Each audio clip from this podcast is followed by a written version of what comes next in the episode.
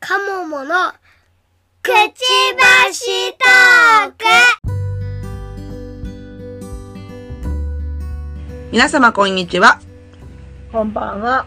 うずずとかもものくちばしトーク第31回です。この番組は私、うずらんと鴨の橋がワーママ視点での時事ネタやライフハックについてお話しする番組です。はい。はいっていうか、はいそちら雨大丈夫ですかはい、ものすごく降っております。ですよね。っていうか、はいななんかあのーつ、梅雨入り早くないですか今年。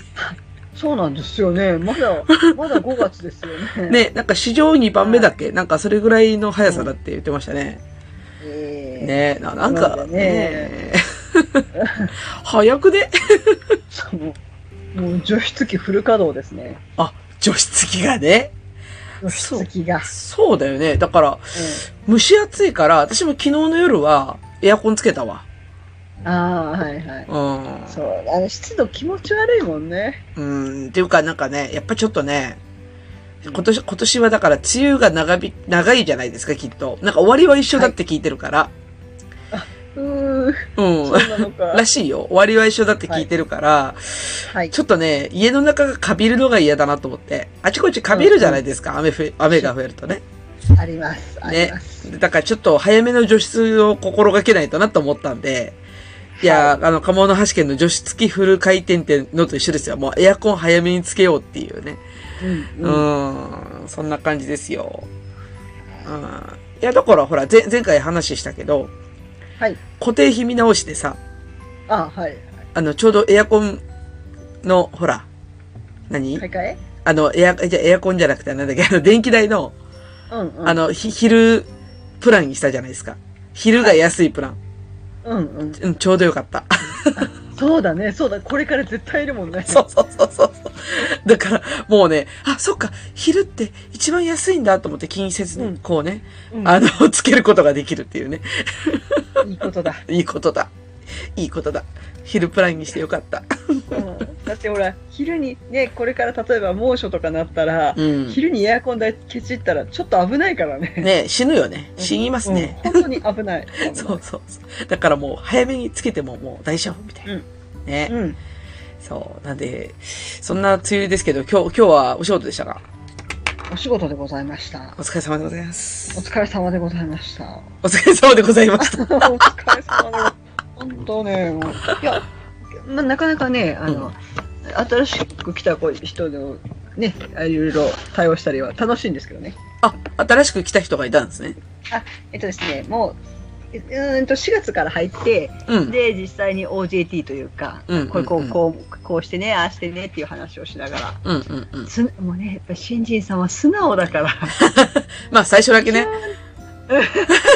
そうでもねなんかこう教えがいがあるなっていう感じああ、なるるほどね。素直なうちにね。うんああ、なるほど。そうそうそうあーちょっとは、じゃあ、仕事楽になりそうですかね。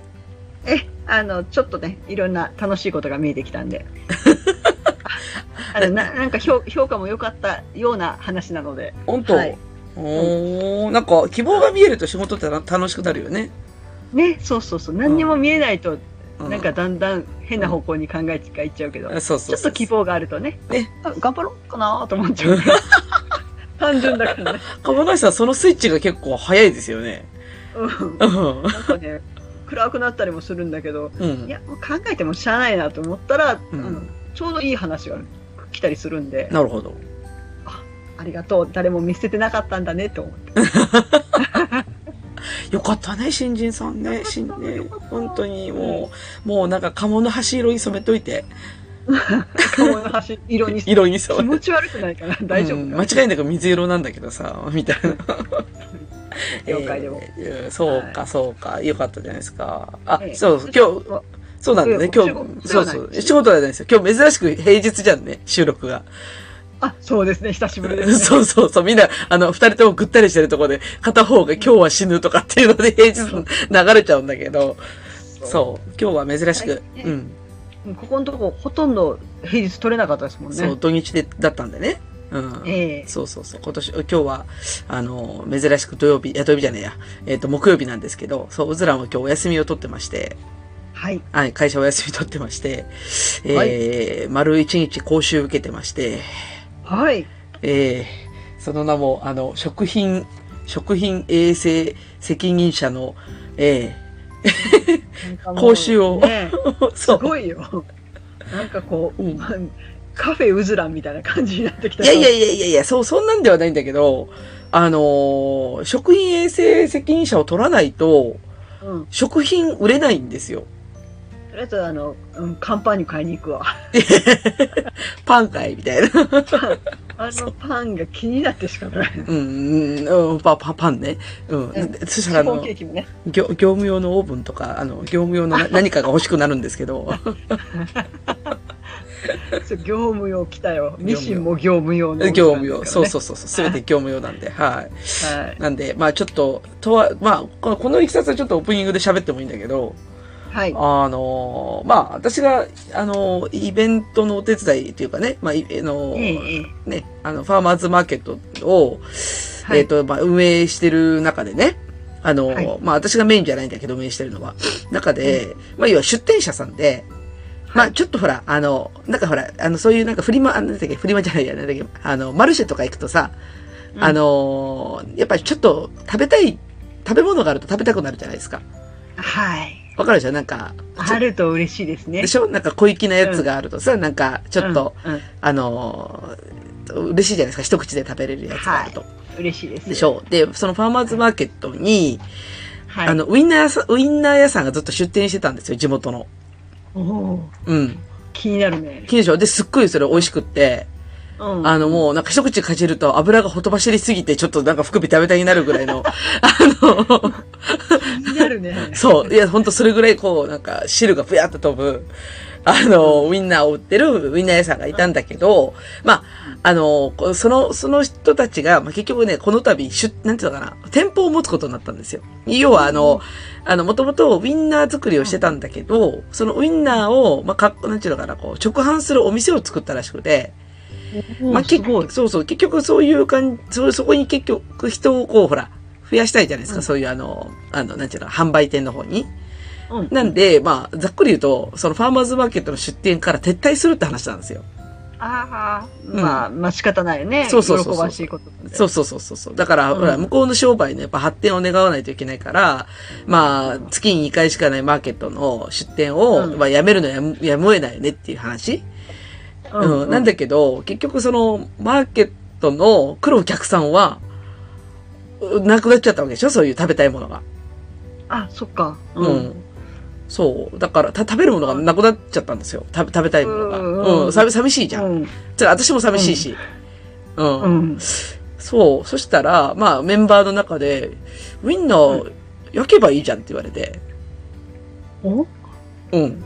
ウィンナー焼けばいいじゃんって言われて。まあ、要はね、ウィンナーっていう加工食品って、実はすごい、なんていうのかな。あの、なんていうのかな。その、お店で出出すのがすごい楽なんだって。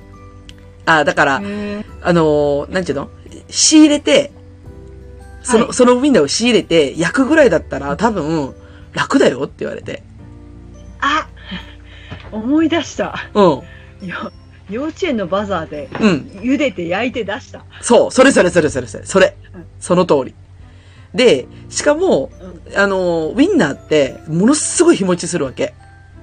うんうん。だから、えっ、と、ま、まず、あれじゃん、あのー、スモークしてるでしょはい。で、だから中身もう火通ってるわけですよ。うん。で、しかも、えっ、と、あれ、スモークって防腐作用があるんですよ。おお。うん。なんで、腐、腐りにくいんですよ、あれは。あの、こう構造的にね。あの、要は、うん長、長持ちする構造になってる。しかも、大体その後冷凍するんですよ。で冷凍する。あ、冷凍、はいはい。そうそう。だからウィンナーって、冷凍しても品質落ちないんですよ。あんまり。だからあ、ーそう。なるほどね。そうそうそう。私も結構市販のウィンナーを冷凍してさ、あのー、うんちょっと、寿命伸ばしたりするんだけ ど、ああ、そうか。ちょっと知らなかったわ、それ。おあ、ウィンナーはね、全然平気だよ、冷凍しても。すぐ生き返るよ。こうん。うほとんど、こうん、味変わんないよ。う。でも、うんウインナー買うと、あっという間になくなるか ら。そうそうそうそう。あ、あの、私の場合だったらコストコ行った後とかさ、そういう感じ。あうあ。んうんうん。コストコ行そきうた。いけど近づいてはいけないとこ ろと。あ、そっかそっか。そうそうそう。で、だから、要はね、ウインナーって在庫になりにくいんだって。ああ、そうなんだ。だからなんか、へえわかるじゃん。なんか、焼き例えば焼きそば屋さんをやろうとするじゃん。はい。そしたら全部生もんでしょはい。だから在庫残ったら全部それって損失になっちゃうんだけど、そう。ね。あ、ねいけない。あれね、だからその、余ら、いかに余らさないか、うんね。ちゃんと利益を出すかって大事だよね。そうそうそうそうそう。な、その中で一番コスパがいいのがウィンナーなんだって。なるほどね。だから、あ毎年ウインナーしてたんだ。そう。あれは絶対に、あのーなんちゅうのかな。冷凍できるから、だから次のうんお店、次やるときにまで持ち越せるし、もともとが腐りにくいおし、火は通ってるし、みたいな。だから、しすごくね、食中毒のね、こう、なんちゅうの、敷地がすごい低い、低いわけよ。な、なりにくい。へえうんううんん。ということで、いいねで、しかも利益率高いじゃん。一本、一本ね、いくらで仕入れるから、今だから今ちょっと仕入れをね、そろそろ交渉したいんだけど、まだ話できてないんだけど、うん確かね、450円で売ってたの、一本。うん。うん。ええすごいな。うん。だから仕入れ多分150円ぐらいじゃないかなと思ってんだけどね。すごい。そう。というわけで、利益、利益率万 歳。そう。なんで私はウィンダーを売りたいがために、えっ、と、食費衛生 責任者を取りに行ってきたという、そんだけの話。これは、お姉さん儲かりますよい。や、儲かります。儲かりますよ、本当に。そうだ、まずは、だからそうそう。だだから、なんか食品を売ろうと思ったら、この、あの、食品衛生責任者取りに行かないといけないから、と思って、で、去年から取りたいなとは思ってたんだけど、去年コロナでさ、うん割と、講習が潰れちゃったんだよね、全部。中止になっちゃったんだよね。なるほど。うん。で、今年に入って、やっと、そのウィンナーの話も出てきたから、うん、あの、やっとモチベーションもあ復活して、取りに行こうと思って、うん、っていう感じですね。うん、いいっすね。いいっすよいねいよ。。まあ、すごかったですよ、人が。そうか。あの、大、ええ、い受けに、受けに来てる人は多かったとや、う。そうだよ。あ、そうなんだ。 ひだって人、なんていうのかな、大会議室とかっていうところでやったんだけど、うん。うんそんなに大でもないんだよね。会社の方が大だなと思ったぐらい大じゃないんだけど。 なんだけど、60人。多いな。 おうん。平日なのにすごいな。私55番だったの。うん。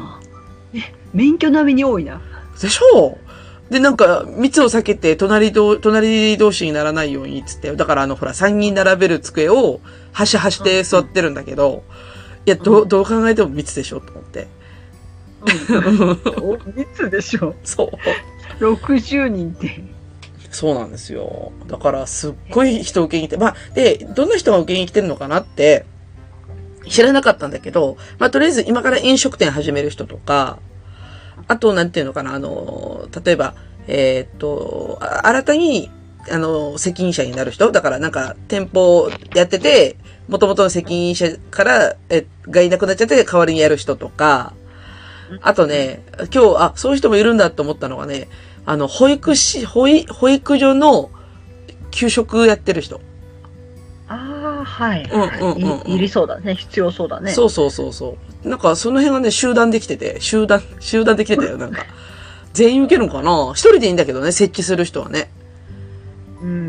うん。なんだけど、やっぱ、なんだろやっぱ、業務的にほら、保育園で気をつけないかんところだから、みんな受けろって言われたのかなう。そうね。だその、誰かその一人になった時でも、その知識は持っといた方がいいもんね。あ、そうそうそうそうそうそうそう。なんで、なんかみんな来てましたよ、なんか。すごい、たくさんいましたよ。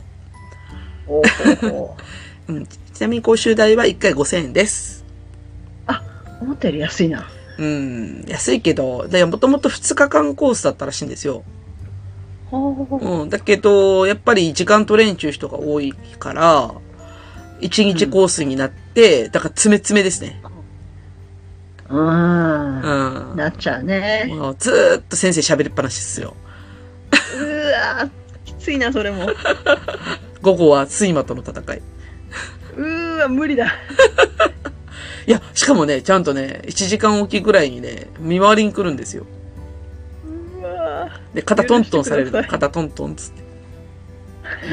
もう慣れてるね。慣れてるみんなが寝るの慣れて前る。提だ。そうそうそう。いや、ほんでもね、午後の先生面白かったよ。えーなんかずーっとね、下の話しかしてなかったからね。うんあ、だから、えあの、こうなった、いやあのこ下したらってねう、そうそうそうそうそうそう。 ずっと、そういうことですね。 手に、手に、う、うがついたら、こうなって、こうなって、こうなって、ほら、みんな食中毒になるよ、みたいな、そういう話しかしてなかっなるほど。まあまあ、危険だね。あのうんリスクヘッジです から。た。そうそうそう。あ、だからほら大事ですね、あの、保健所の職員がやってるから、講習を。うんあの、百戦錬磨なんですよ。その現場の。ああ、はいはい。うん。だ、だから、こんな現場ありました、こんな現場ありましたってすげえリアルに教えてくれるわけ。やめ、やめて。すごいやめて。 やめて。結構ね、結構みんなもう、もう結構笑いながら聞いて、やべえな、それって言って。だってなんかイベントとかあるとね、そうの食品をうん保健所に提出したりするもんね。あそう、そう、まあそこまではしないんだけど、あの、要は衛生責任者の、あれ、札を垂らしておくだけなんだけど、でも、うんやっぱ何か事件があった時は、まあその食品提出したりとかするみたいですね、うんなんか。うん。うんああと、あれでかな、あの、営業許可を取る時とかに、あの、検便がいるのかな。ああ、なるほうんうど。んうんうんうん。なんで、まあ、そういうなのが必要な。ずーっとね、下の話しかしてなかった、その 人。しかも、まあ、そこがね、いつも検査してるだろうからね。そうそうそう。こんな検査ありました、こんなのありましたとかさ、なんかもうずーっとそんな話だった。怖い。やばい。そう。やだ。まあ、いいんじゃないですか季節的にね、ほら、梅雨入りも早かったしね。みうんな、あの、ちょっと今日は皆さんであのね、食中毒について勉強すすればいいんじゃないかな。なるほど。はい。ぜひ。 じゃあ、そんな流れで、はい。じゃあ、メイントークに参りますか。はーい。はい。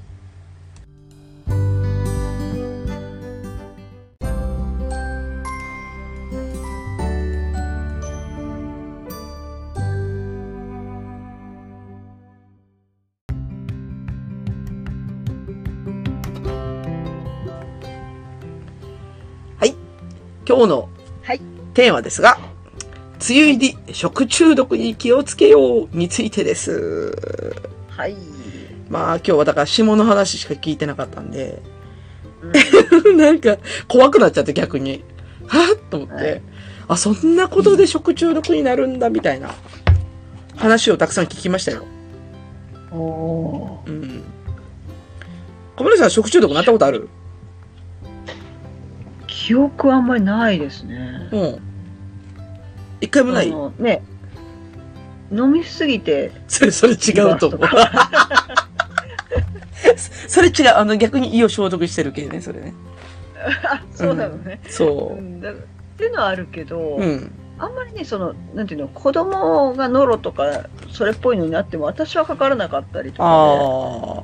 そうだね。子供がやっぱ、ノロっぽいのなったことありますかあります、あります。あ、本当。もう、もう、もう、あの、顔色は悪くなるぐらいリバースしてああ、あの、なんかちょっとチアノーゼっぽくなるやつね。顔マッサそうそうそうあーそうだよ。あるでよもねトイレまでもう持たないぐらい、あの、うん下からも上からもみたいになったりね。ああ、それでもう完璧ノロですね。そうそうそう。あーで、その時って、ノロの知識ってありましたっけあうちはね、その知識はあったけど、うんまだ、あの、なんだっけ、予防接種今うんあるんですよね、確か。あ、ノロはないんじゃないあのロタえロタ、ロタ。うんうん。ロタがあるのか。そうそうそうそうロタとかも、うちの子の時にはなかったんですよ、予防接種。あ、そうか。うんうん、そうそうそう。だから、その、もうノロ、ロタ、それともアデノウイルスみたいに、あー 何にかかるかわからん状態で。はいはいはいはい。であの辺ってね、そんな薬もないじゃないですか。うん。だからね点滴かうんうん。そう。ただ、水分をうん強制的に摂取摂取するぐらいしかない。そうだよね。うんあーでも見ててかわいそうだった。そうかそうか。えじゃあなんか、ノロっぽいようなこと。なんか食べ物の後ですかそれって。なんか食べた後とか。でもね、思い当たる食品はなくて、うんうん。ただ、あの私当時専業主婦だったんで、うんや。たら知識だけはね、周りからゲット して。あ、そうかそうか。。こんな、こんな、うちの子こんなになったわよ、みたいなやつとかね。うんうん、図書館、図書館の本でアデノウイルスになったんだと思うとかね。おそうなんだみた いああ、まあ、そんな、そんな感染経路が、 みたいな。な。 そうそうそう。だから結構ね、その耳戸島にはすごいなってましたね。そうなんだ。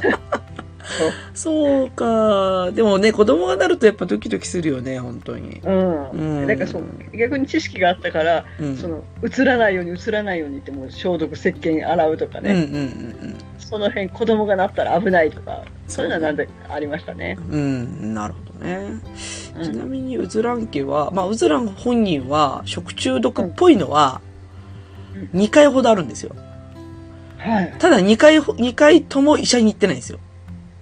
おすごいね。うん、すごいのかわかんないけど、1回目がね、うんあのー、あの、某、某京都の、前も話したかもしれないけど、あの、デルタ某になってない。はい。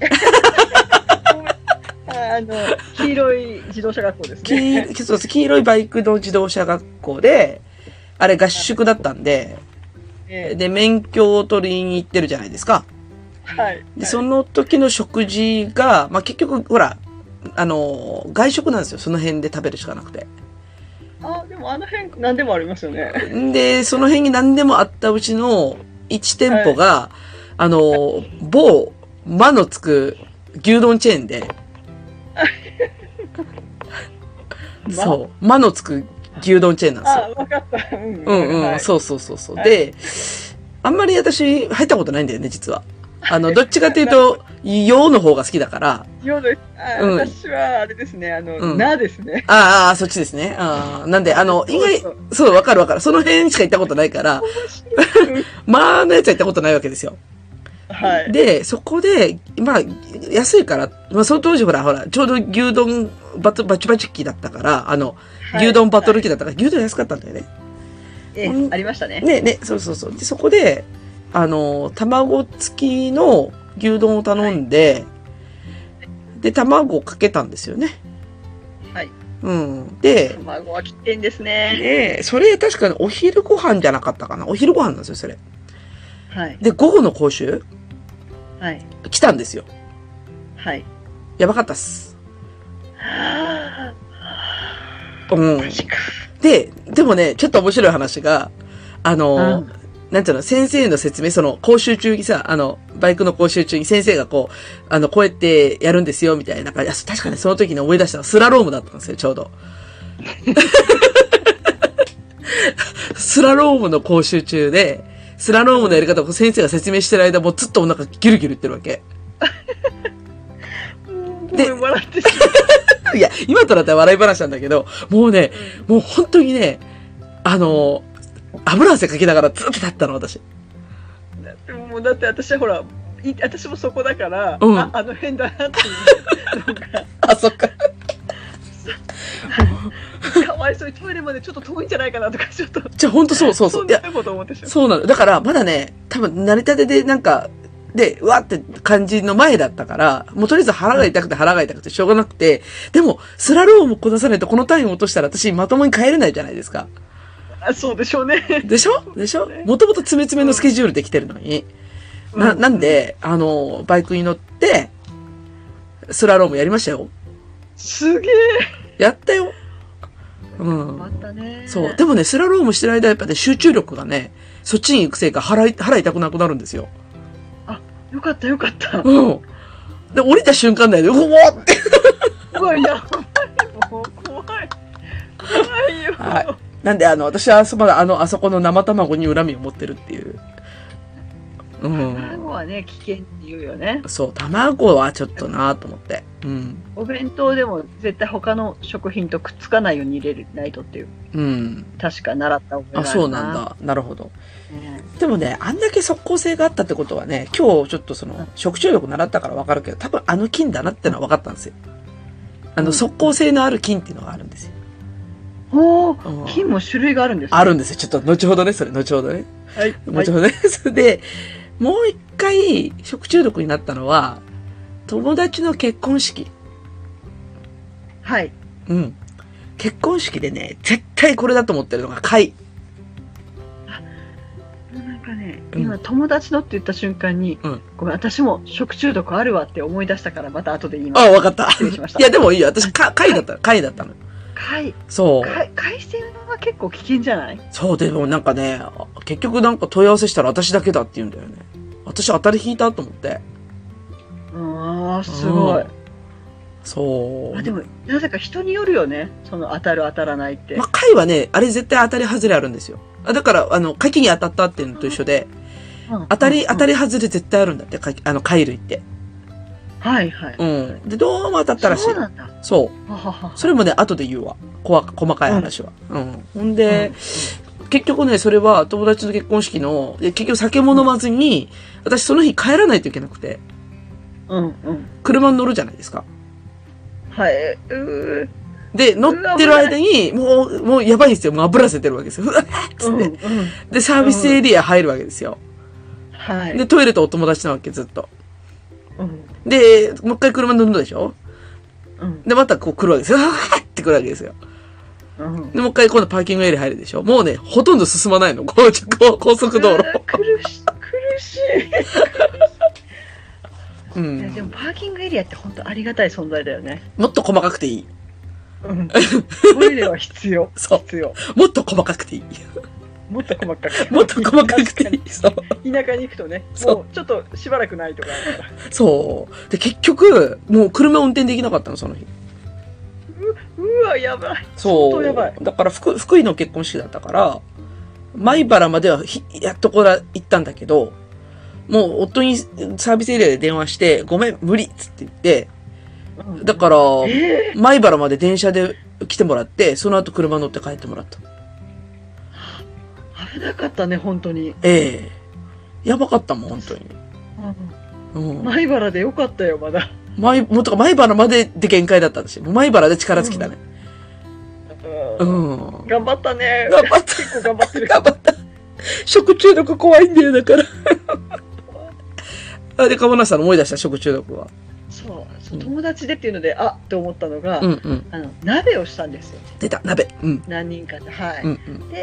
そこ、天満って、大阪の天満っていうところがあって、うんうん結構ちょっと下町みたいな感じのうんうんうん商店街の中にお魚屋さんがあったり、お、お魚屋さん。でそこうんのそうお魚屋さんがちょうど閉まる直前ぐらいで私たち行ったんで、うんうんあじゃあこれとこれみたいにして買って、うん。で鍋をしたところ、うんみんなでワイワイ食べて、うんでなんかかゆいなって途中から思ったんですねほう。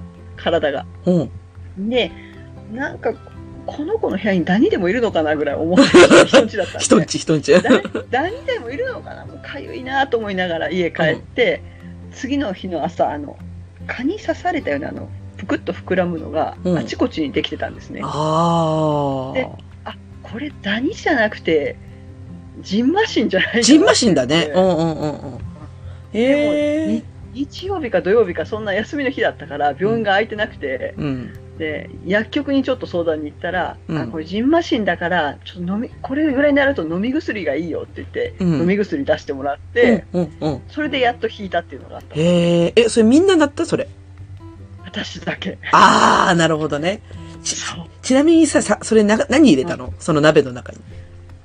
鍋の魚がねよくわかるのわからない魚だったの多分なんね、かそのもうん。うんその答えは後で出てくるよ。う閉店間際のその余ってた魚をああ、なるほど、なるほど。わかった。よし。じゃあその答えは後で言おう。はいというわけで。実は商店街のお魚はねもう一回別でもやってておう、そだからちょっと商店街のお魚はちょっとねううん。まあまあこことここの商店街は私は合わないなっていうのがあります あの、かっこ、商店街が悪い。 なんだろう余り物を買ってはいけないっていうのをちょっと思あったあ、ね、それはそうかもしれんな。うんそうか、んそうか。そうね。じゃあ、ちょっと、あれですか、食中毒勉強しますか。あのね、いろいろね、今の経験がね、多分ね、あ、これってわかるよ。ほうほうおうおうおうじゃあ、まずね、かぼのはしさん、はい質問なんだけど、はいあの、鶏刺し食べますかあ食べます鶏刺し好きっすよね。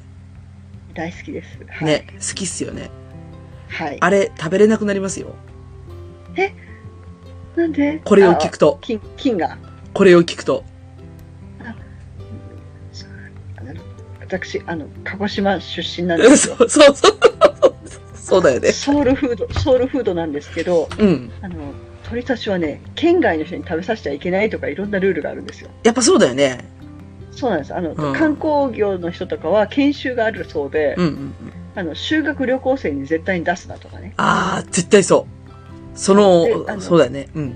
そうで私もだから実家に帰った時に食べたいって言ってもうん。おお母さんに怒られるんですようんもしも万が一子供たちが食べたらうん。本当に危ないから、うん絶対にうちだ出さんって言われて鳥刺しがね、うんあの実家で食べれないっていう苦痛を今味わっているところなるほど早く子供が大きくなれそういうことねあ。と幼幼稚園に勤めてる子が、うん。あの食べ私食べちゃいけないことになってるのって言って食べないうん。だからその子供に接するからうん。もしもその菌が子供に行ったら危ないからっていうので、うんうん一応食べちゃいけないことになってるんだって、なるほど。はいいやー、あのー、食べれないっすよ。マジで。今日の話聞いたら。まあ、ざっもうずっと食べてないからあのいいねです、あのー、一番なんだって。一番多いんだって。食中毒。カンピロバクター。あ聞いたことあるな、うん、カンピロバクタージェジェ、えージェジュニコリとかっていう、あのう、ん食中毒の菌なんだけど、最近ね、なんだけど、はいまあこいつは、えまあ要は今、日本で一番、ひあの、食中毒を引き起こす原因の一一番の菌だと。で、最も多い食品が、鶏、うん鶏肉。ねはいうん。で、しかも生食。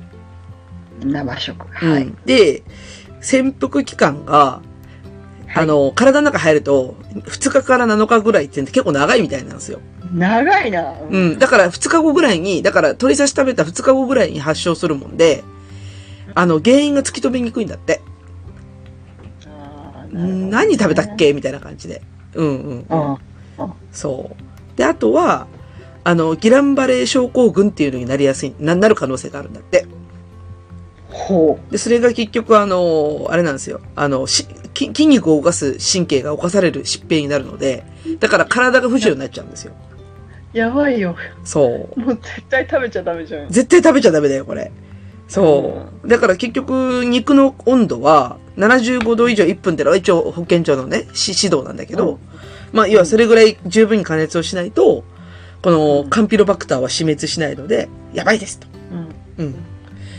食えない。鳥そうだからねうん。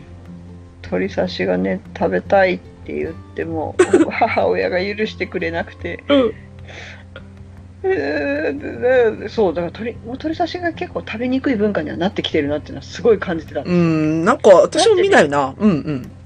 ちっちゃい頃はもうね、うんスーパーでも売っててああいや。うち父親が大好きだったからよく、私も子供の頃食べてたんですよね、ああ、まあそうだよね。うん。うあん、だけどなんか相当やっぱりあの危ない症状になってる子人が多かったらしいです、うんうんうんうん。そうだからねそ。の辺で、んそうそう。だからこのまま食中毒とかを3つ足すともうその食べる文化がなくなるから、うん。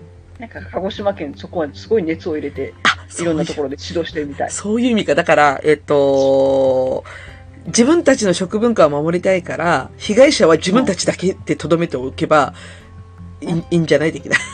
こうだってほらレバ刺しだってさなくなったわけじゃないあの文化うんが、まあまあまあね。うん。だから多分ねあの養鶏業者とかいろんな守らないといけない組織があるんだと思ああ、そういうことね。なるほどね。う、うんうん。うん、だってほらあそこねあの牛も豚も鶏もういっん。ぱいいるから、うんうんうんか関わってる人たちがいっぱいいるうん。 な、なるほどね。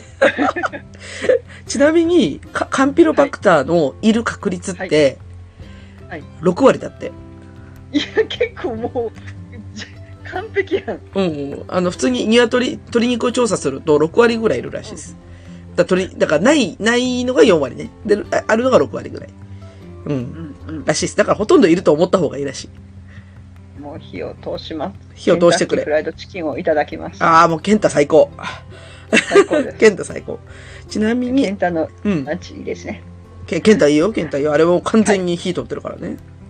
ね、うんバッチリです。バッチリ。ちなみに症状が、えーはい下痢、発熱、嘔吐、腹痛、頭痛、倦怠感だそうです。ううん。だんっ。て本当子供はね、相当やばいらしいよ。そうだねあの。絶対やばい救よ急ね。車で運ばれるって。うん。いや、運ばれるよね、これね。うん うん、なんかね、そう。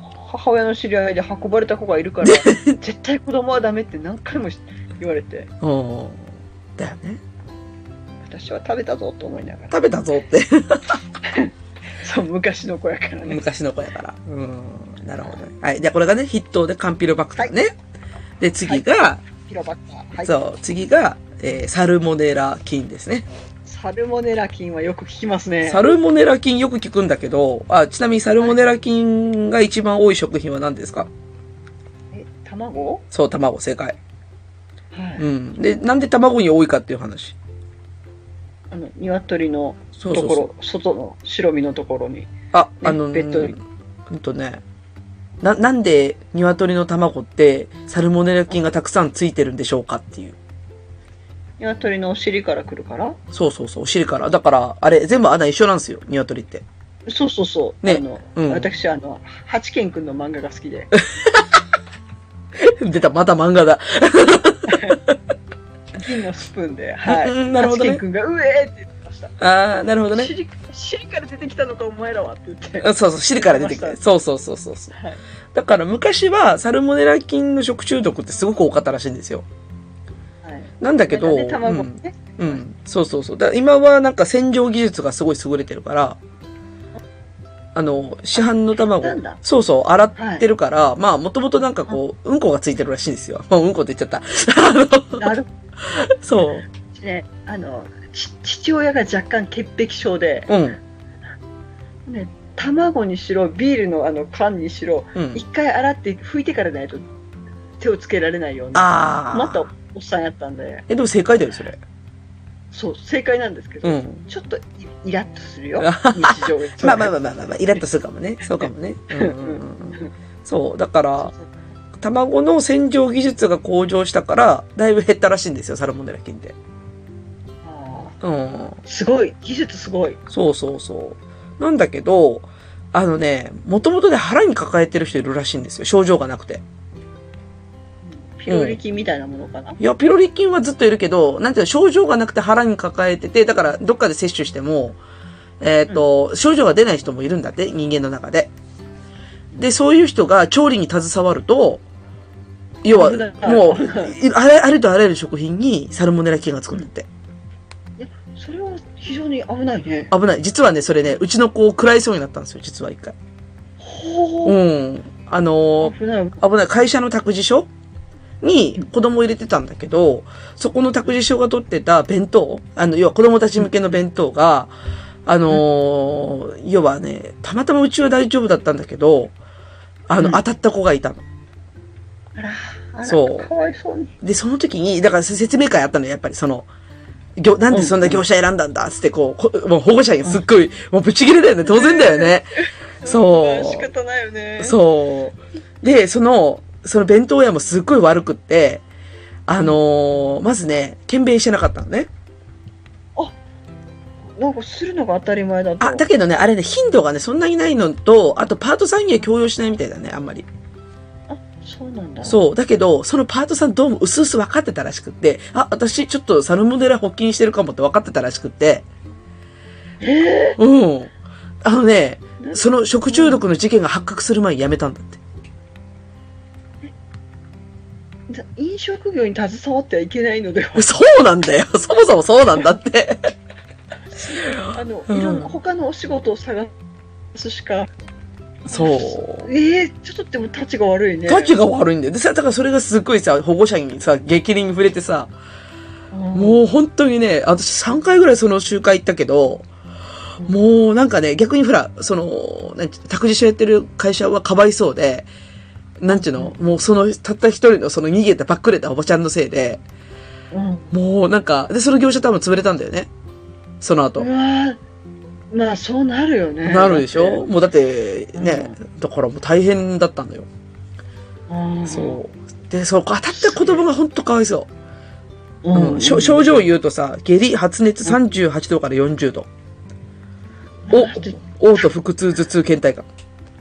だって託児所に行ってる子だからうんもうちっちゃい子じそゃうない、そう。だから、小児高齢者は重症となり死亡するか場合もあると。うんうんうん。これ。だってちょちょっとのさ嘔吐でもうすぐ点滴だもんねじゃ、ほんとそうよ。そうそうそう。だから2歳ぐらいの子が通う託児所だったんで、ももう一発アウトですよ辛。い本当に。うんうん。そう。だからサルモデラめっちゃ怖くて。で、私多分、あの、魔のつくところはね、ここで当たったに違いないと思ってるんですよ。あの、うんサうんサルモネラで当たった卵だしね。うんうで、潜伏期間意外と短めで8時間から48時間だから、うん。ああ、今度は短いんだ。そうそう意外と短いから、だからこれは原因が追求しやすいらしいんだけど、うんもう絶対あの魔のつくあの、牛丼屋間違いなく、サルモネラだったって。 そう。生卵をね、外で食べちゃいけないっていう教訓だよね、本当に。うん。うんなんか。最近のやつすごいあの卵も気使ってるよねそうそうそう。あの、うん。牛丼屋さんとかも絶対その混ぜる器と卵の器と別にしてみたいに、てか、殻ごと出しちゃダメなんだよね、あれね。あそうなんだだから、だから殻を割る人は、だから、せ、なんていうのかな。綺麗に割らないと、殻に白身がついちゃうとか、ななんだろうね。あの、あはいはいいね、いっちゃうでしょだから上手に割覧しないといけないから、あれ、出すんだったら本当は、うん割って出した方がいいんだよね、きっとね。ううんん。と思うんだけど、まあ、両方とも責任取れんもんで、 た卵ごとゴロって、昔は卵ごとゴロってだったけど、今はどうなんだろうな。最近牛丼食ってないからわかんないんだよな。最近の牛丼屋さんはその、卵を乗せる器をお椀と卵を混ぜるお椀と2つ出しますそうかそうか、別々でね。ああ、そういうことね。そうそうそん。だからそういう風になって、だから同じやつやと、サルモネライン卵になっちゃうから、そうそうそうああ、そういうことね。そうそうそうああ。器を分けてっていうの、なるほど、なるほど。そういうことね。うんなんで、サルモネラめっちゃ怖いんだけど、あの、い意外と、そういう、私の結構身近にあった事件はそれ、本当に。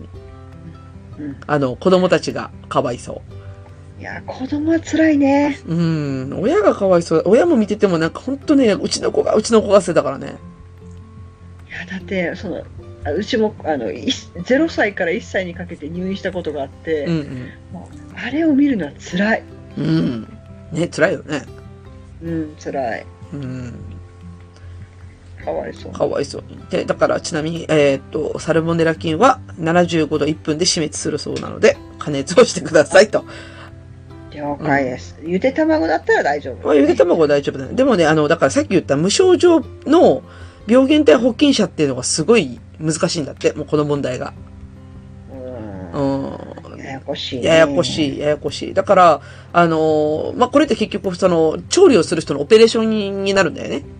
だから、うんトイレに行ったらちゃんと手を洗うとか、もう本当に基本中の基本なんだけど、そう、そういうことをやらないとこういうリスクがあるということで。うんうんうん。だから、ちゃんと手を洗いましょうって言ってました、今日は。はいはい。えっとカンピロバクターと、とササルルモネモネララでしょあ、まだまだあるよ。はい。え次行くよ。はいまだあるよ。ははいい。次。はいお、黄色ブドウ球菌。お黄色の方だ黄色のやつ。そう。はい。はいはい、問題です。やらん。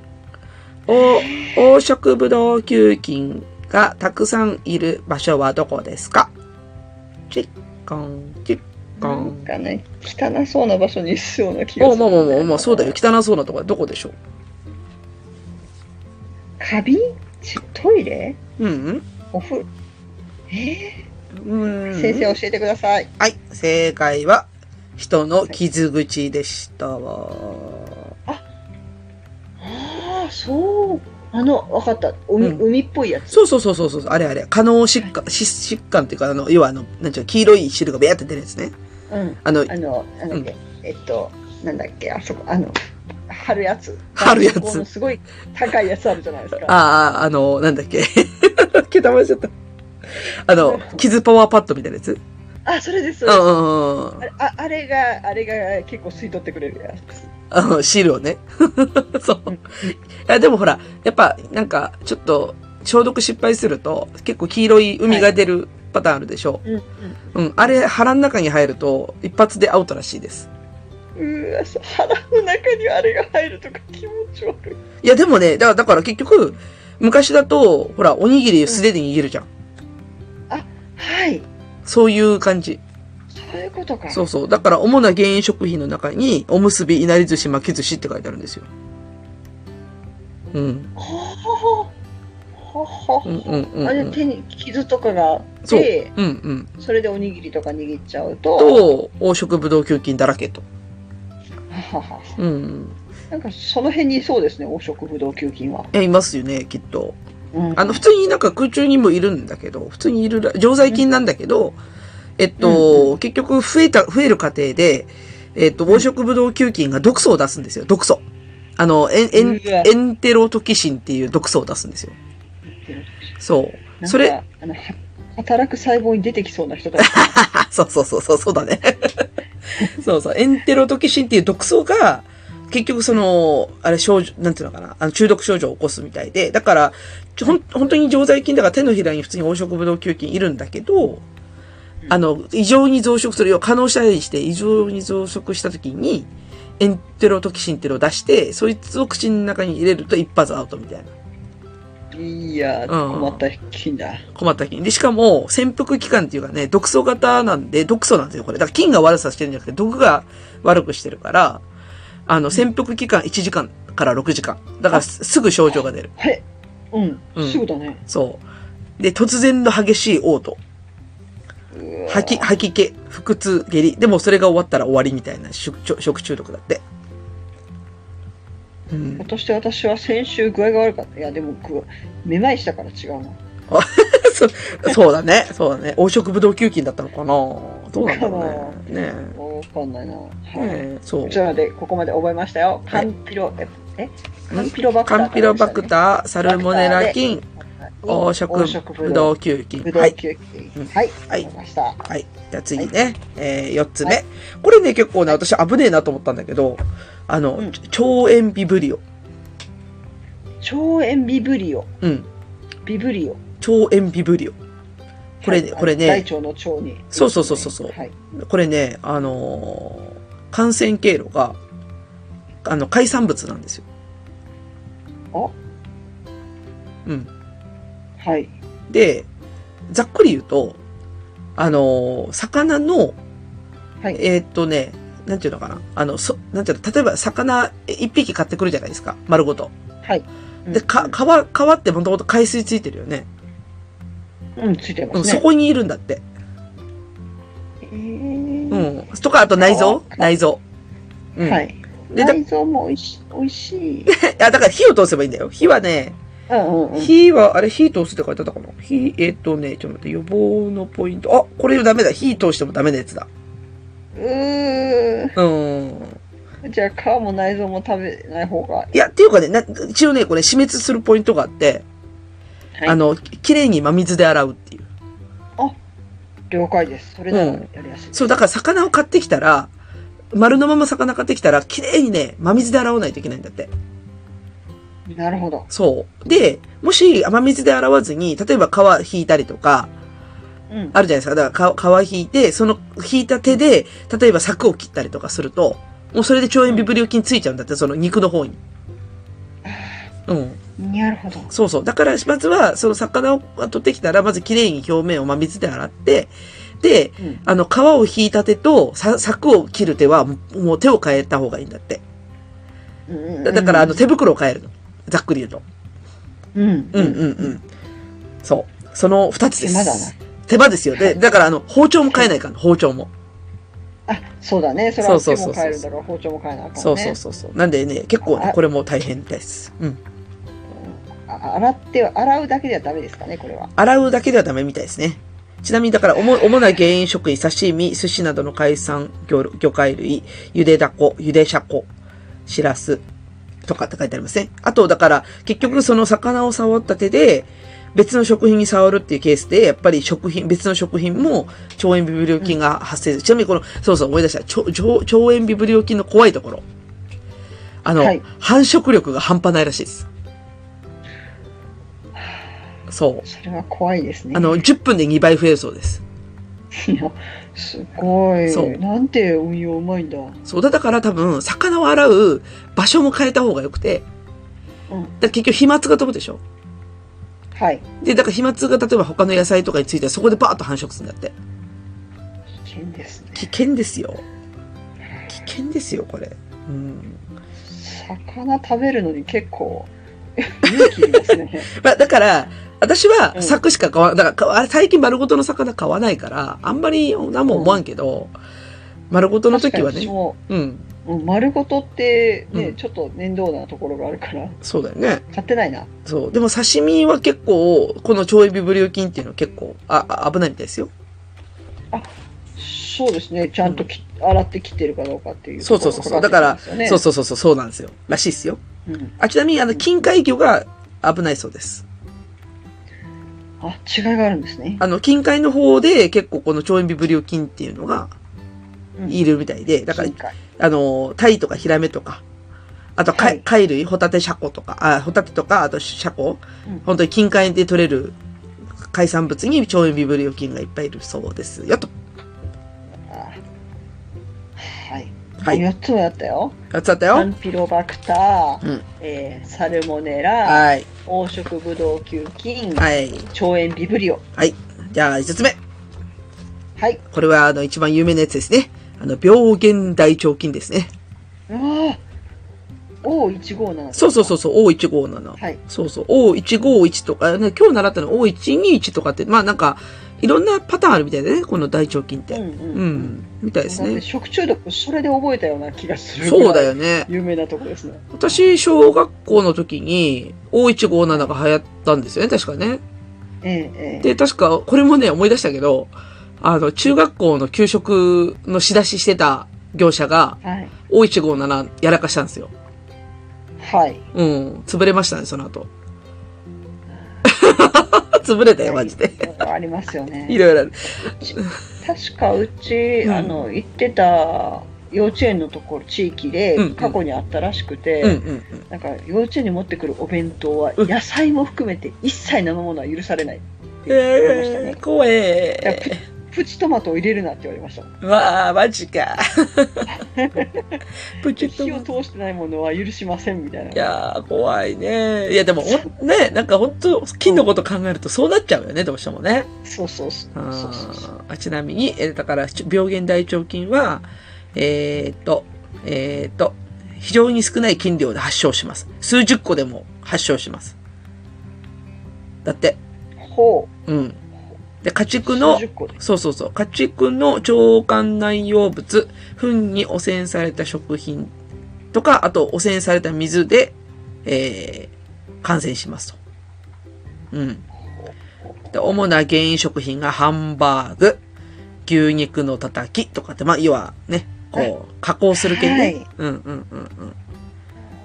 まあ、あとは、えっ、と、手からの感染で結局、あの、漬物ね、浅漬けとか、キャベツサラダとか、おかかサラダって書いてあるけどね、なんかサラダ系はダメと。うんうん。で、潜伏期間は12時間から72時間。結構、まあ、翌日ぐらいですね。うんうん。で、あと、下痢、えっ、と、血便が出るのと、腹痛と、えっ、と、腸、え腸管出血性大腸菌の場合は、もう著しい血便が出ると。うん。うわそう。で、幼、うん。幼児や学童、高齢者では、溶血性尿毒症症候群に発展することがあり、死亡に至ると。うわもう脂肪はやめてくれ、ね、よ、 で、食中毒でね溶血性尿毒症症候群っていうのは血小板が減るんだって。で、腎不全を起こして死んじゃうと。うわめちゃくちゃ怖いこれやばいよ、これ。うん。やばいよねこれやばいそうだからすぐすぐ死ぬってイメージがうん。そうそう、O157 やっぱなんか危ないっていうイメージありますよね。ね確か、うんそうそうなんかあのもうんう死者が出てすごい有名になったってそういそううのそがあうるからでそう、ここにね、食中毒事例で載ってるのが、焼肉屋でユッケを食べた客があったから覚えがないす最近でしょはいはいあのーはいああのえ恵比寿なんとかじゃないそう、あれ、北陸の、 実はう ち、そうそうそうあの、福井にあった焼肉屋さん、あれ、福井で起きた事件事件だから、あーそうはいはいあれ、そうそうそうそうそう。あれ、ユッケを食べたお客さんが、5人、あの、5人死んじゃったってやつね。うん、結構ね、そうちっちゃい子も確か死んだんだよねあ、そうそうそうそうそう、そうなんですよ。ちっちゃい子にユッケ食わした親も悪いだろみたいなこと言ってたけど、あの時ね。うん。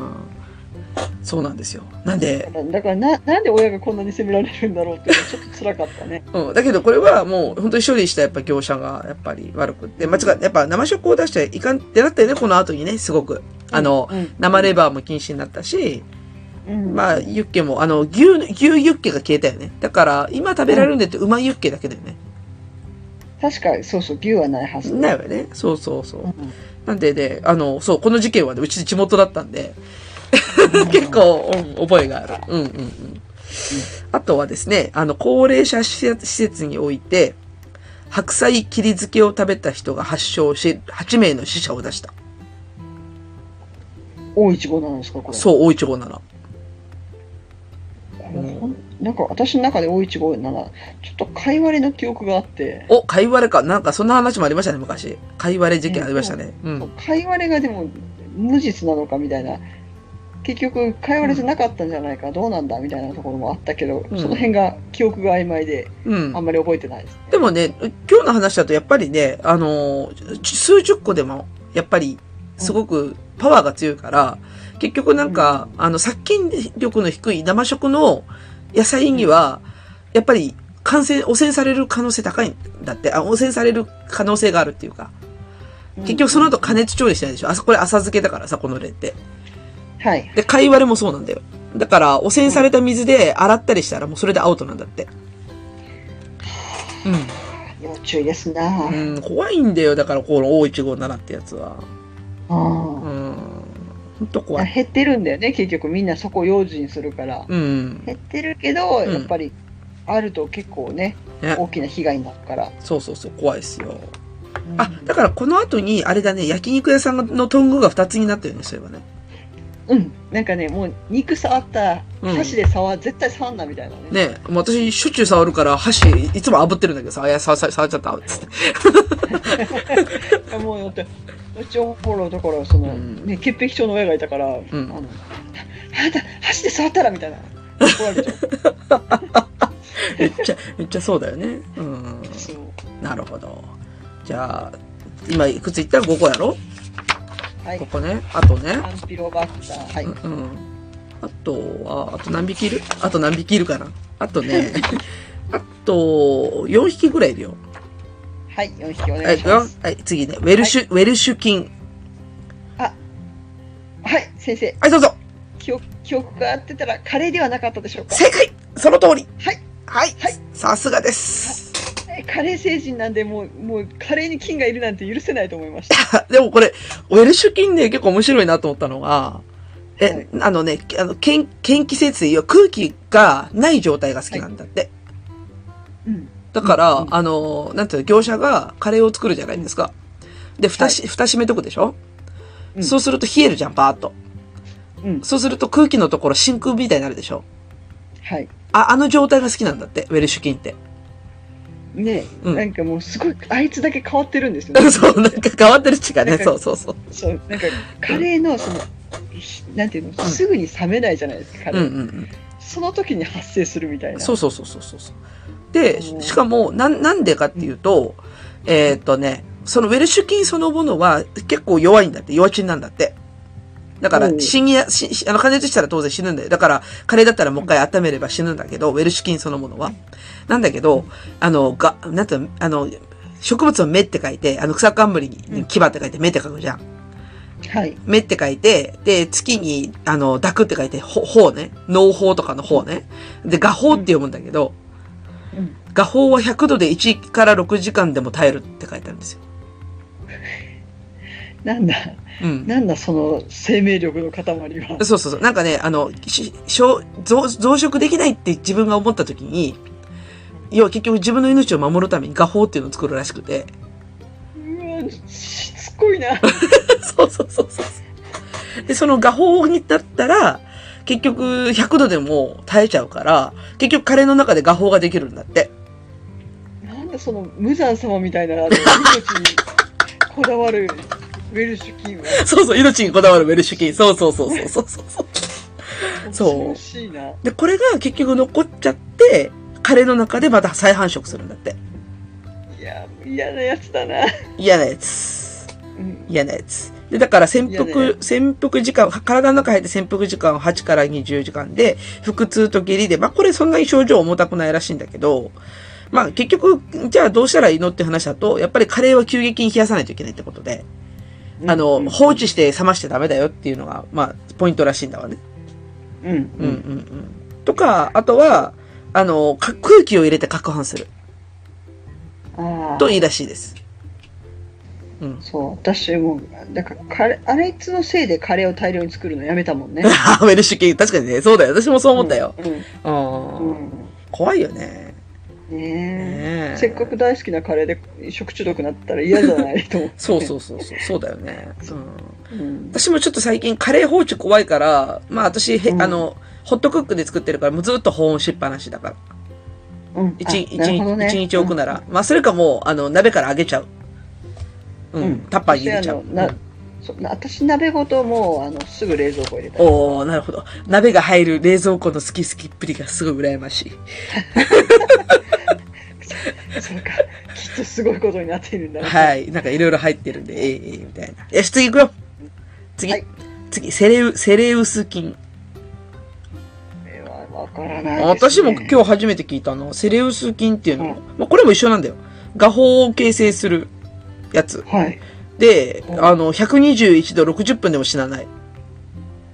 え、うん何につくのこの菌はだから、圧力鍋とか、レトルト食品とかに混入することがあるらしくて。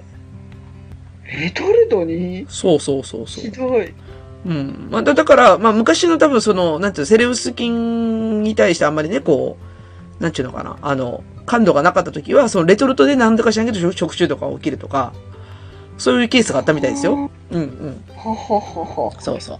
うん。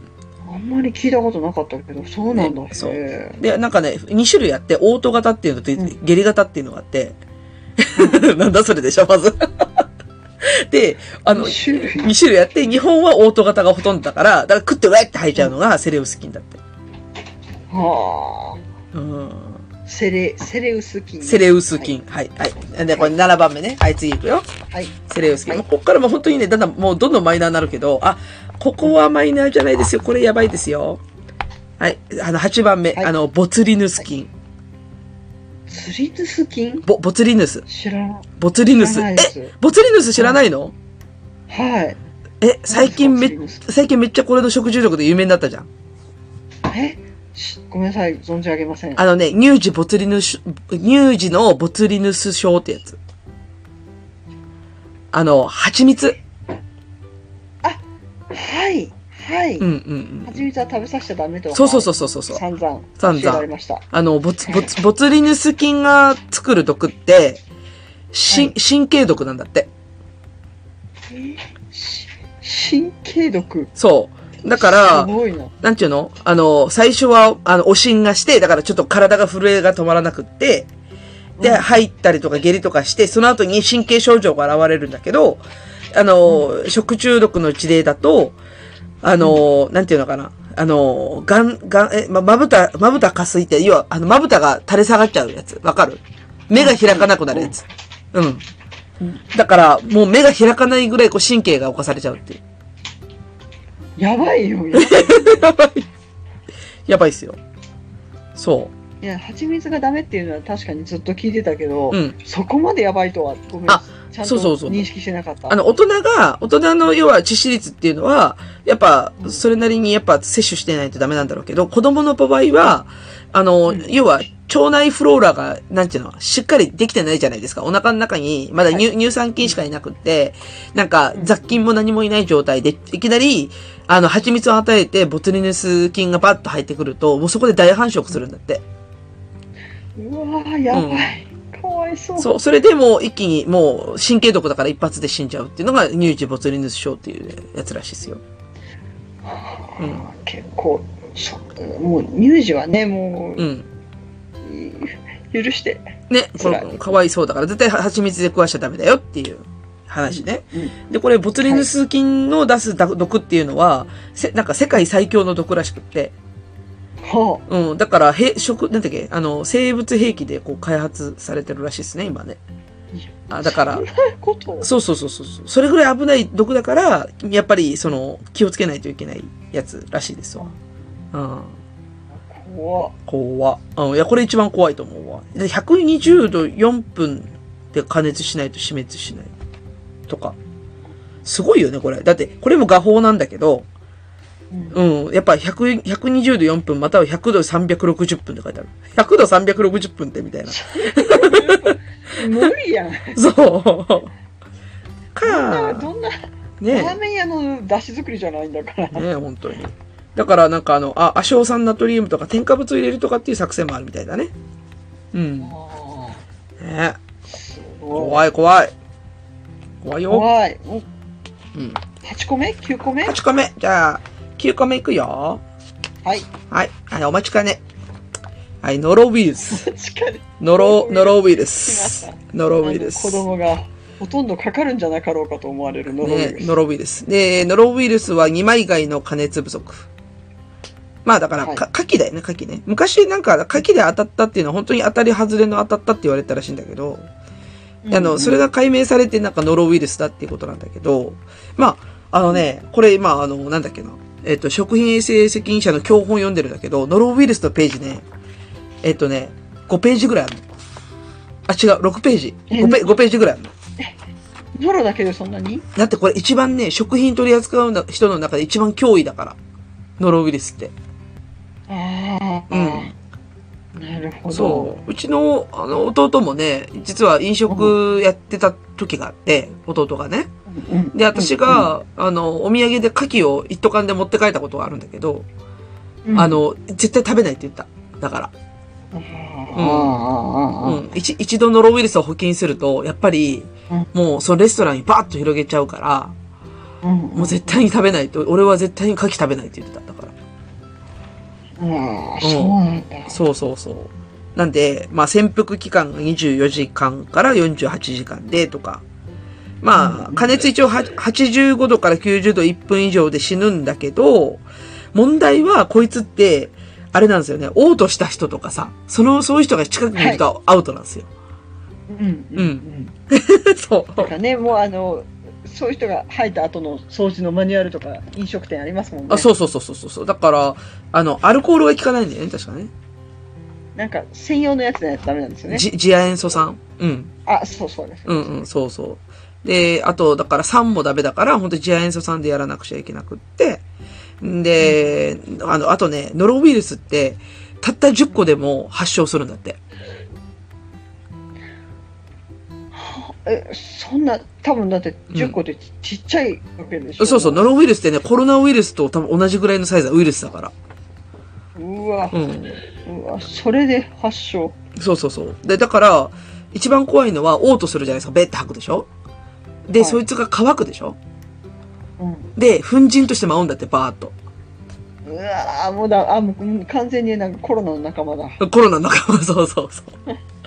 だから、あの、飲食店はノロは本当にね、鬼門らしいですね。本当やばいって。あうーん。うん、うん、うん。そうそう。怖っだそうです。というわけで、あの、9、9個の食中毒絡みを喋ってきましたが、ここまででいかがですかはい。いやー、知ってるのもあったけど、うん。改めてノロとか怖いなと思いました。ちょ、やべえよ、本当に。本当にや、ノロ、ノロやっべえよと思いました、本当に。うんそして、あの、鳥刺しに対す る、あのお別れ、お別れを、永遠の決別を。そう、取り差しにはもう本当に永遠にお別れをした方がいいですね。はい。そうですね。あ、さに寂しい。寂しい。で、ちなみに、そうそうそう、あの、はい今までのやつはほら、菌とかの原因なんだけど、はい。あの、さっき言ってたさ、魚の鍋したら、どうもなんうんかう、んボツボツが出たってうん。言ってたじゃん。あれね、実はうちの息子も一回なったことあるんですよ。ほう。で、それはサバの干物を食べて、息子がすごういん魚のその干物が好きだったから、サバの干物を食べた時に、全身真っ赤になったんですよ。その、なんちゅうの、赤い粒々が出て。うん。うん。で、そんな感じでしょなんかジンマシンみたいな、本当に。そうそうそう。でしょでしょこれね、覚えといた方がいい。私もね、これ実はその後病院に書き込んで先生が、ははは、それはアレルギーじゃないですよって教えてもらったことがあって、何かっつうと、それヒスタミンなんだって。ヒスタミン、うん。ヒスタミン、アレルギー用食中毒ってやつで、はい。イワシサバによるヒスタミン中毒。うん。うんと、サバ系を食べるとアウトってこといや、それがね、これね、条件があって、さっき、はいさっき言ってたのが、だから、えっと、症状は下痢嘔吐とは異なる症状だから、全然そういう症状じゃなくて、主症状は、顔面好調、顔が真っ赤になる。顔面好うん調、うんうんジンマシン、うんあと、酩酊感、ちょっとなんか酔っ払ったみたいな。うんうんとか、頭痛、頭痛。うんこれが、あの、症状なんだって。で、これの原因は、魚の流通時全般の不衛生な取り扱いと、温度管理の不備。えっと、あはいあのなんかこういろんなものがつながったっていう感じがでしょ今しましたア。ハ体験したでしょそれかーって。はい だから、うん。うん、だからほらあのあそこのし もうあのもうあの多くは語るまい。んそうだからいろんなことがそう、ね、多分そういう、なんかあの、なんていうの、露店で売ってる魚で、かつ、残り物でしょうんアウトだよ。うんうんアウトだ。アウト、アウト、アウト。いや、最初さ、私、うんもうそう魚好きな好きだししょっちゅう食べるし、うん。魚に当たったことがなかったんですよ。うんだからなんでだろうっていやいくら商店街の魚だからってそんなことはないだろうと思ってたんだけど、うん。うん、いろんなことがガテンがいったで。しょ私もだから、あの、本当に息子にはごめんなんやけど、ちょっと古かったんだよ。 ガテンがいってね。ガテンが言ったと思って。 はいそう。で、あ、私らは何もなかったのに息子だけだから、やっぱそこ、ね、ドストライクだったんだろうね、きっとね。うんうんうん。で、その時サバアレルギーだと思って医者に行ったけど、違いますよって言われて。うん。そう。だから、あの、ヒスタミンっていう、ヒスタミン、ヒスタミン生成菌って言われるプロテウス菌っていうのが増殖してヒスタミンを作るんだって。えそーなるほどう。で、でね。特に血合いのある魚がそれが起きやすいらしいですね。うんうんうんうんうんうんうん。危ね面白い。え。面白いでしょいや、 で、勉強になる。今日は。もう勉強になった。今日は勉強になるよ。古いうん。古いもの使わないようにしようと思った。おうそう。ふ私も古い魚やばいと思った、本当に。うんうん。あとね、あの、あ、毒キノコとかの話もあったね。これはまあ、どうせ市販のキノコしか食べないから、まあ、いっかって感じなんだけど、うんあのね、これはね、ちょっと、あ、そうなんだ、そうなんだっていうよりは、え、そういう事件あるんだって思ったのが、じゃがいも。あ、じゃがいもの目は効きますね。そうそうそうそう。あの、じゃがいもの芽の、あの、ソラニンっていうのが毒なんだよね。うんで、あ、そういう事件あるんだって、それ、やっぱほら、保健所の人だから、うんあの、事件を語ってくれるじゃん。はい。あのー子供の、例えば保育園とかで、食育をするじゃないですか。はい。で、食育の時に、あのー結局自分たちでジャガイモ育てようみたいな。はいはいはうい。んうん。だから自分たちやってでるね、ねしょこうジャガイモ育てみて、で、それをみんなでカレーとかにして食べようね、とかって食育をするんだって。で、その時に結局、そのジャガイモって自分たちが素人で作ってるもんだから、全部土に埋まってないらしいんですよ。例えば。うんで、土に埋まってたら茶色いジャガイモができるんだけど、ちょっとね、お空に出ちゃった、ちょっと空気に触れ、空気使うの、土から出ちゃったジャガイモはい。あの、掘る、掘る前にね。あの、うん青くなるらしいんですよ。表面が。あの、緑、いあーや、よ、あれってさ、うんうんあの、じゃがいもって茎じゃんね、もともと。うんあれ根っこじゃなくて茎だから、葉緑素を持ってて、ま、まんま緑色のじゃがいもになるらしいんですよ。見たことある緑のじゃがいも。ちなみに私はマイクラで見たことがある。 マイクラにね、そんな、あるんだよ。そうそう。あの、かあの、一定の確率で緑色のじゃがいもで、それ食べると毒、毒になるんだって。うわ、マイクラ勉強になる。勉強になる。 そう。すごい。で、その緑色のじゃがいもを、結局食育じゃん。うん。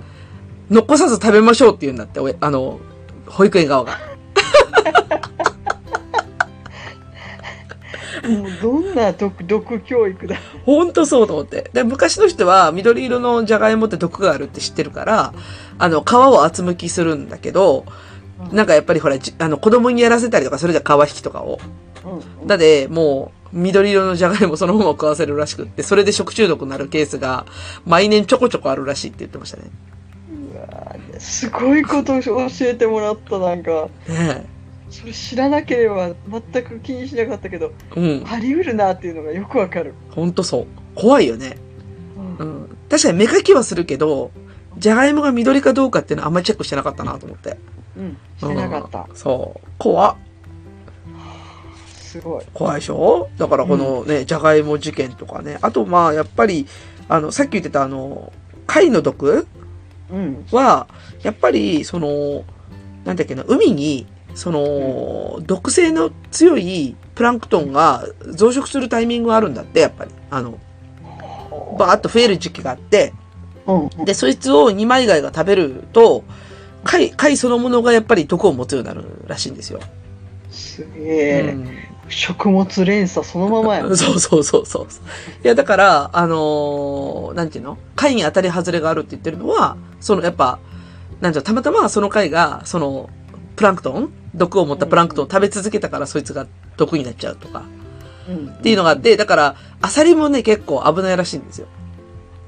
あそうなのそう。あでそっかな、まあ、あの辺にいるしねそうそうそうそう。で、アサリも、やっぱり定期的にその漁業組合が、なんかね、2日に1回ぐらい、あの、水質検査をし、水質とかその、プランクトンがいるかいないかとか、毒性があるかってチェックをしてるらしいんですよ。はは、知らなかったでしょ私も知らんくって、それ。あすごいなうん。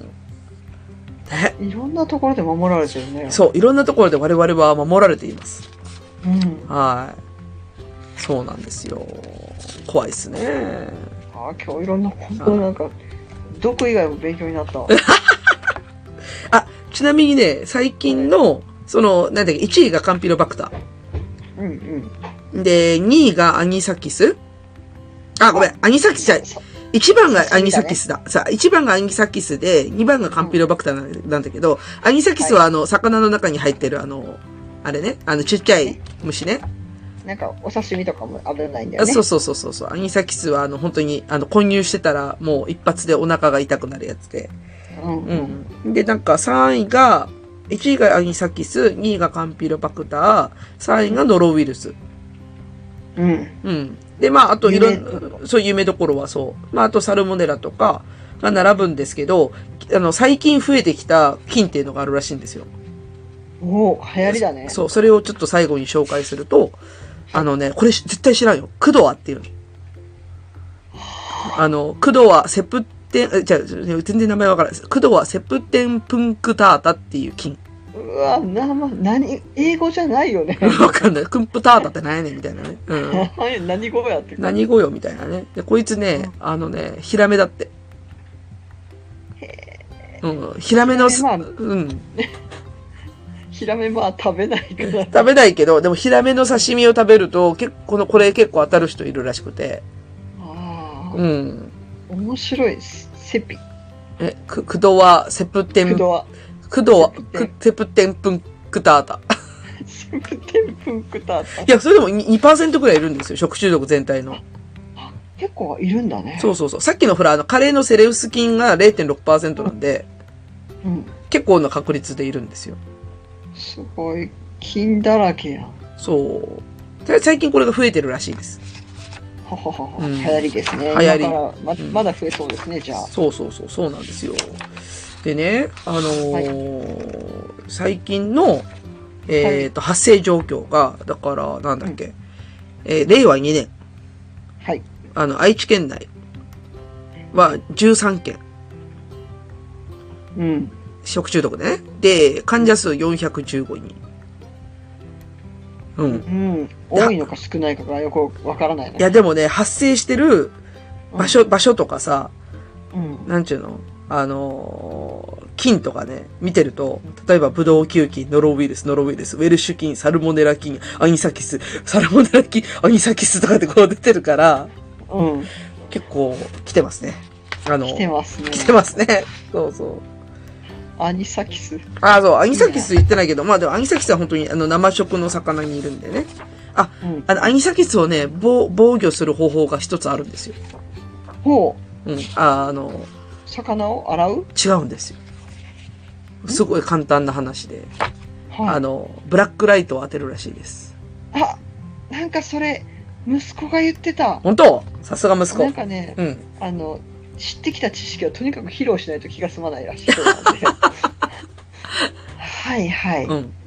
だからお母さんブラックライトいるわって言われてそう私買うか誰がっていや、私、だって、あの、カートに入れたよ。アマゾンの。あそうかそうかいるよねいや、いらないって、いらない、いらないけど、なんか、ちょっと怖くなっちゃったから、アニサキス調べないかんかなと思って、ちょっとブラックライトを今、ちょっとカートに今入れてるところで。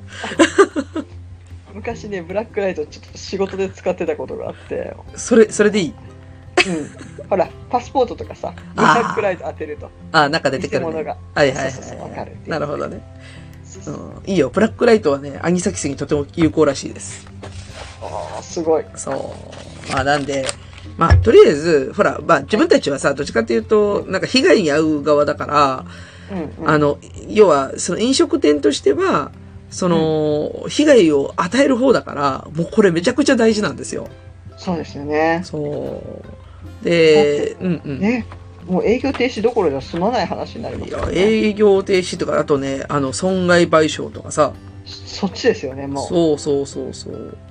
なんで、あの、すごく、やっぱり、なんていうんですかね、あの、衣食住の中でも、うん。食って、精神関わるから、うんなんだけどみんな気軽にやっぱりこうお店したりとか、あたあ食べ物食わせようとかってするじゃないですか。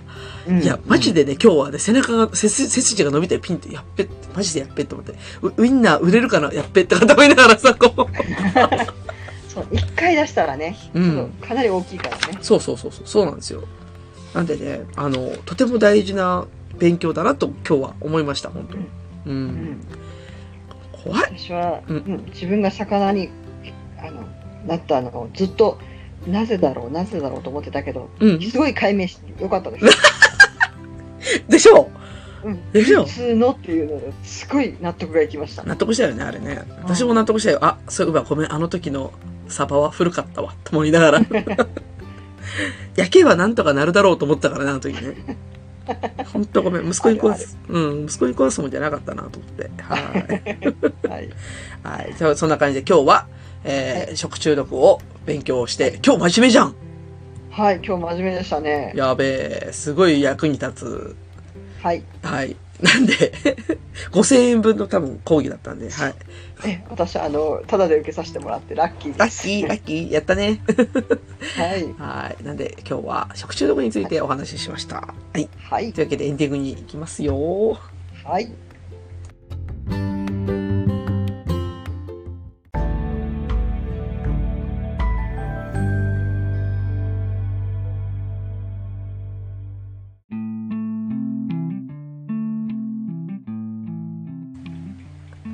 はい。というわけでエンディングですが、鴨の橋さんいかがでしたかいやー今日はためになりましたね。ね、ためになったね。はい、どうしてもね赤ちゃんを産む前に、うん蜂蜜はダメだよとかそういうこともいろんなところでねう教んえてもらえるんですけど、うんやうんうん。っぱりその辺の知識って知らんと知ってるじゃ随分違いますよねね。あうん。あもう鳥刺しに対する諦めがやっとつきまし鳥刺しで。いや た。、そう。しょっちゅうね、うちの駅前にね、やっぱ鶏肉料理屋さんがあって、あの飲み屋さんね、うん、しょっちゅう食中毒出してんの。あらあら。うん。まだその店は潰れないんだけどさ。うんう ん、でもやっぱり、きっとと、あ、でもね、私そこで飲み会したことあるから取り差し出てたよ、やっぱり。うんいやうんねえやっぱり相当気を使わないと鳥刺しは危険だっていうのは思ってるんだけうど、ん何度かね家で実家に帰るたびにお母さんそろそろ鳥刺し食べてもいいかなって交渉した ししつこくしてたんだけどいやもう交渉するのやめようと思いました、そうだねね。もうあのー、どっちかだよね。か、鹿児島に帰るかどっちかだ よね。そう、カンピロバクターね。カンピロバクタカンピロバクタージェジェ、ジェジュ、え、何ーカンピロバクタージェジュニコリっていう名前らしいです。ネーミング的にはセレウス菌の名前が気になりますセレウスね。セレウス。ちょっとちなんょか、ちょっとちょっとかっこいい感じよかっこいいけど、やることはえぐいよ。えぐいよねうん、画法を作るからね。で画法を作る連中はもう無残だと思ってるんでうん、そう、ウェルシュ菌、セレウス菌、ボツリヌス菌を画法を作ります。画法はちょっとやらしいだろうっていねう、そんなにお前ら死にたくねえのかみたいな。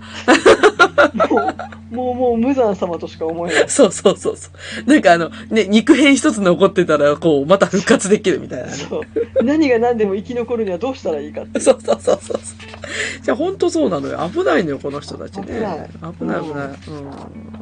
まあ、確かにね、自分たちのちっちゃい頃から比べたら、だいぶなんか、食文化が変わりましたよね。そういう意味だと。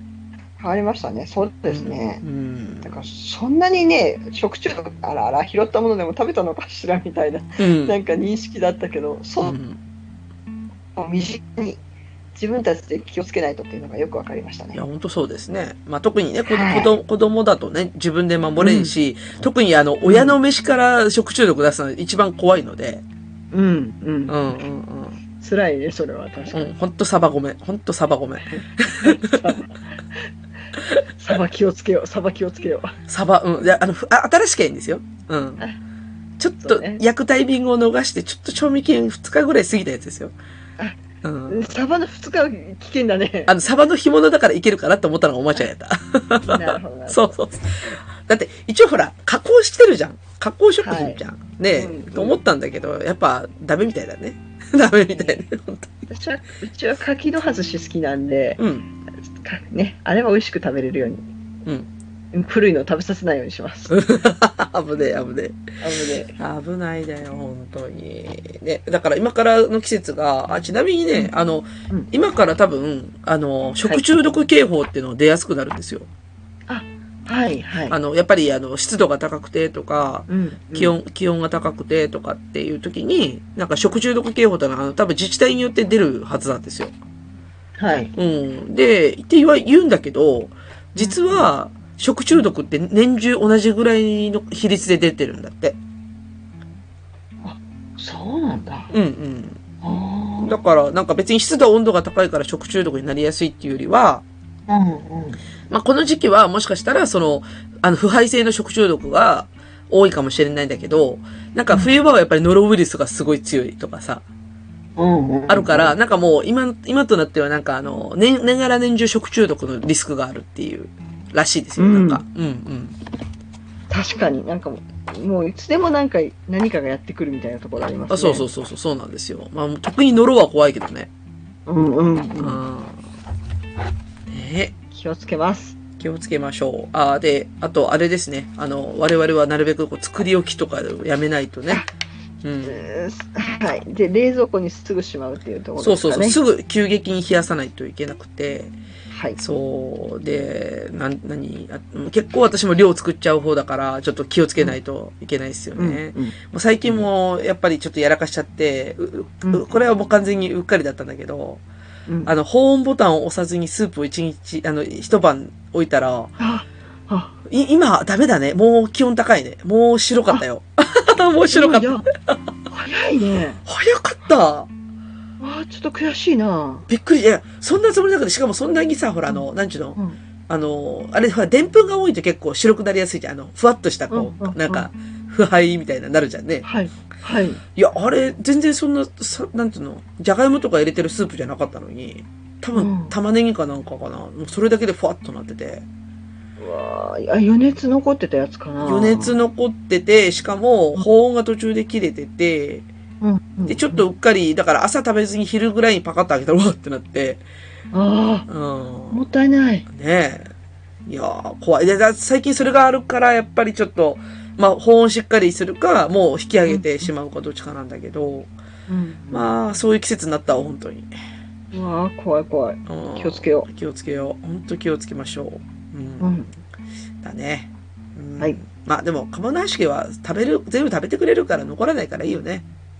結構ねこの前カレー一日でなくなった時はうん。ちょっと悲しみでしたねわかる。わ かる。いいそんなつもりじゃっていう いや、わかるよ。私は、あの、二日目までカレーの予定だったんだけど、二日目のカレーお母さんの分がなかったという事件でしたね。あそうですね大 体ねそうなりますよねお母さんの分ないな、みたいな。仕事がたまたまその日9時に終わって、あ、お母さんのご飯残してくれなかったんだ、そうか、そうか、と思いながら。も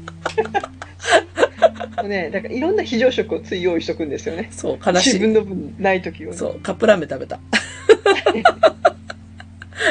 悲しかったな私は明日はもう決めてるんで何何明日は。明日は出前館で、うん今ガストの、えープレミアムハンバーグチーズインがえー、マこれがねねこれがね、これがね、うんあの一一食分1090円ぐらいするんですけど、うんなんと半額の540円なんで、ちょっと待ってはい。マジで。だから私は出前館で明日これを3人分買うと。あのさ、私、明日の夕ご飯ね、うん。ハンバーグなんだ。あ、お疲れ。チーズ入れればいいチーズ入れればいいチチーズ入れればいい。うん。でもあのガストの肩を持つわけじゃないけど、うん。なんかあのあのチーズ10種類ぐらい混ぜてるらしい。 一種類しかない、今。とろけるチーズしかない。いいやこの前食べたらめちゃくちゃ美味しくてや、美味しい、美味しい。ガストンのハンバーグ美味しい。だから、うんちょっとこれはリピだなと思ってで明日まで半額なんでえ明日ー買おうと思って、明日は半、もう、ね、こんなに食中毒の勉強した後に私は素手でこねようとしてたのにさ、 いやでも肉素手でこねちゃうよねまあね、一応手袋はするけど、うんうん、うんこねるよねこねないとうん、うんいや、金を、金を混ぜてやろうと思ったんだけど。あのほらねえあれ粘りが出るまでこねた方が美味しいじゃな いいや、そう、だけど、もう何、怖いからじゃあガストにしようかな。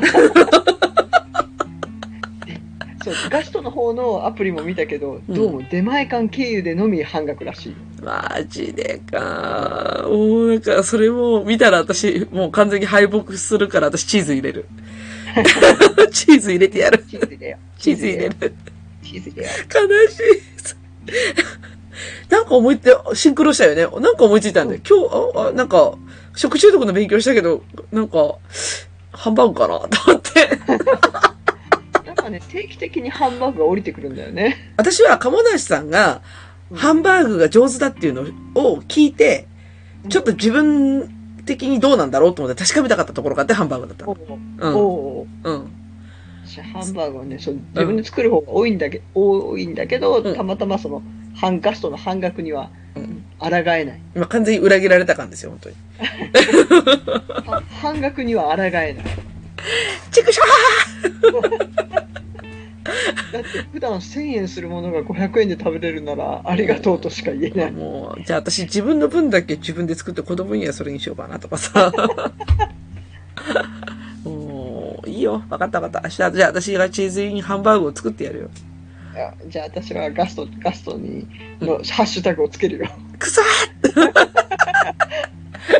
ーもう、まあいいや。うんそういうことで。じゃあ、じゃあ次どうする次。次は。次次次はは、 5月の最終週ですねああ、5月の最終週か。5月か。5月何があったかな。そろそろ、ん私うーんうーんと仕事で行くか子供で行くかですうーねん ?5 月。仕事か知らな。何仕事かなええ仕事しましょうかそあのうんね、なんだっけ機種の頃の面談とかありませんある今から。そうなんです私も今からなんで、うん。その辺今年度の計画とか考えちゃいますじゃあ、あの、こ、今年の、はい。仕事 は。んうんちょっとでもあれだな業務内容言えないしな業務内容言えないからな。なんかおもしもっとないかなうん。あ、じゃあ、あれ、あれは上司に言われた、あの、めんどくさい一言と かさ。うんいいことじゃなくて面倒くさい人いやわかんない。いいこと悪いことにしようか。上司に言われたあり。がといだから、あのありが、とうわーママだからこそなんか言われて、言われたことね。ううん。うんなるほどなるほそどう、そうしよう。あ、それなんかいっよしいっぱいあるわ。 いっぱいあるわ って。そうしよう。うん。うん。オッケー。はいじゃあそうしよう。はい。じゃあ終わりますか。ありましたはい。じゃあ、うずうずと、かもものくちばしトーク、今週の放送終わります。それでは皆様さようなら。ごきげんよう